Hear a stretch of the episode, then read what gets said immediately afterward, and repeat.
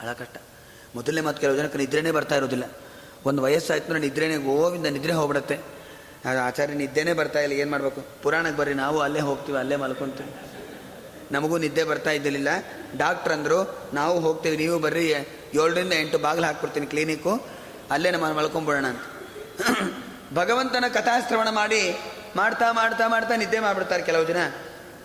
ಯಾಕೆಂದರೆ ನಿದ್ದೆ ಆಗಿರೋದಿಲ್ಲ. ಕೆಲವು ಜನ ಕೂತಲ್ಲಿ ನಿದ್ದೆ, ಕೆಲವು ಜನ ಪ್ರಯಾಣ ಪ್ರಾರಂಭ ಆಯಿತು ಅಂದರೆ ನಿದ್ದೆ ಬಸ್ಸಲ್ಲಿ. ಕೆಲವು ಜನಕ್ಕೆ ಒಳ್ಳೆ ಜಾಗಂಟೆ ತಾಳ ಬಾರಿಸ್ತಾ ಇದ್ರು ನಿದ್ದೆ ಮಾಡ್ತಾ ಇರ್ತಾರೆ. ಅದಕ್ಕೆ ಕೇಳಿಸೋದೇ ಇಲ್ಲ. ಒಳ್ಳೆ ನಿದ್ದೆಯಲ್ಲಿ ಇರ್ತಾರೆ ದೇವರು ಎಲ್ಲಿ ಯಾರಿಗೆ ಹೇಗೆ ನಿದ್ರೆ ಕೊಡ್ತಾನೋ ಗೊತ್ತಿಲ್ಲ. ನಿದ್ರೆ ಅಂದರೆ ಏನು ಗೊತ್ತಾ? ನಿದ್ರೆ ಅಂದರೆ ಅದ್ರ ಕಾನ್ಸೆಪ್ಟೇ ಗೊತ್ತಿಲ್ಲ ಯಾರಿಗೂ. ಎಲ್ಲರೂ ಮಾತಾಡ್ತಾರೆ. ನಿದ್ರೆ ಅಂದರೆ ಏನಪ್ಪ? ನಮ್ಮ ಶ್ರೀಮದ್ ಆಚಾರ್ಯ ಒಬ್ಬರೇ ಹೇಳಿದ್ದು.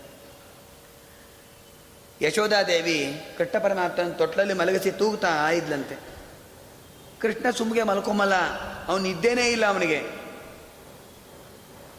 ಯಶೋಧ ಅಂದು ಮನೆ ಕೆಲಸ ಎಲ್ಲ ಮಾಡ್ಕೋಬೇಕಪ್ಪ, ನಿದ್ದೆ ಮಾಡು. ನಿದ್ರಾಮಾಶ್ರಯ. ದೇವರಂದ, ಕಿಂ ತದಾಶ್ರಯ ಫಲಂ. ನಿದ್ದೆ ಮಾಡ್ತೀನಿ ಅದರಿಂದ ನನಗೇನು ಪ್ರಯೋಜನ? ನಾಕೇಂಟಿ ಅಂದ ಕೃಷ್ಣ.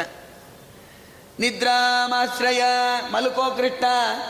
ಯಶೋಧ ಅಂದು ಯಶೋಧ ಈ ಮಾತಂದ್ರೆ ಕೃಷ್ಣ ಅಂತಾನೆ, ಕಿಂ ತದಾಶ್ರಯ ಫಲಂ. ನಿದ್ದೆ ಮಾಡಿದೆ ನನಗೇನು ಪ್ರಯೋಜನ? ಯಶೋಧ ಅಂತಾಳೆ, ಭುಕ್ತಂ ವ್ರಜೆ ಜೀರ್ಣತಾಂ. ಹಾಲು, ಬೆಣ್ಣೆ, ಮೊಸರು ಕುಡಿದಿಯಲ್ಲಪ್ಪ, ಅದು ಜೀರ್ಣ ಆಗತ್ತೆ. ಜೀರ್ಣಕ್ಕೆ ಬರಬೇಕು ಅಂದ್ರೆ ನಿದ್ದೆ ಮಾಡಬೇಕು. ನಿದ್ರಾ ಕಾಂಬ, ಕೃಷ್ಣ ಅಂದ, ಅಮ್ಮ, ನಿದ್ರೆ ಅಂದ್ರೆ ಏನು? ಏನೋ ಇಂಥ ಪ್ರಶ್ನೆ ಮಾಡ್ತೀನಿ ನೀನು. ಕೆಲವು ಜನ ಆಚಾರ್ಯ ಮುಸ್ರೆ ಅಂದ್ರೆ ಏನು? ಅಂತ ಪ್ರಶ್ನೆ ಮಾಡ ಏನು ಹೇಳ್ಬೇಕು?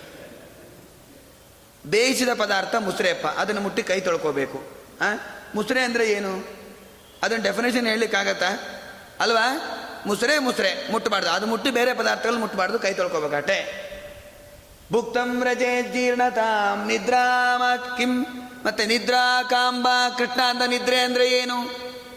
ನಿಮೀಲಿತಾಕ್ಷಿಯುಗಲಹ ಕಣ್ಣು ಮುಚ್ಚಿ ಪ್ರಾಜ್ಞನಾಮಕ ಭಗವಂತನಿಗೆ ದೇಹವನ್ನು ಅರ್ಪಣೆ ಮಾಡಬೇಕು. ರಾತ್ರಿ ಮಲಗಬೇಕಾದ್ರೆ ಎಲ್ಲರೂ ಎಚ್ಚರಿಕೆಯಿಂದ ತಿಳ್ಕೊಳ್ರಿ ಅಂತಾರೆ. ಪ್ರಾಜ್ಞಾಯ ಇದಂ ದೇಹಂ ಸಮರ್ಪಯಾಮಿ ಅಂತ ದೇವರಿಗೆ ಪ್ರಾಜ್ಞನಾಮಕ ಭಗವಂತನಿಗೆ ದೇಹವನ್ನು ಸಮರ್ಪಣೆ ಮಾಡಿ ಮಲಗಬೇಕಂತೆ. ಮಲಗಿದರೆ ಆ ಬೆಳಗ್, ರಾತ್ರಿಯಿಂದ ಬೆಳಗಿನವರೆಗೆ ನೀವು ಮಲಗಿದ ಆ ಭಂಗಿ ದೇವರಿಗೆ ನಮಸ್ಕಾರ ಅಂತ ಅನುಸಂಧಾನ ಮಾಡಬೇಕಂತೆ. ಯಾಕಂದ್ರೆ ಆ ಸಮಯ ವ್ಯರ್ಥ ಮಾಡಿದ್ರೆ ನಮಗೆ. ಅದು ಪುಣ್ಯಕ್ಕೆ ಸಾಧನ ಆಗಬೇಕಲ್ಲ. ಹಾಗಾದ್ರೆ ನಿದ್ರಾ ಸಮಾಧಿ ಸ್ಥಿತಿ ಸ್ವಾಮಿ ನಾನೇನು ದಕ್ಷಿಣ ದಿಕ್ಕಿಗೆ ತಲೆ ಮಾಡಿ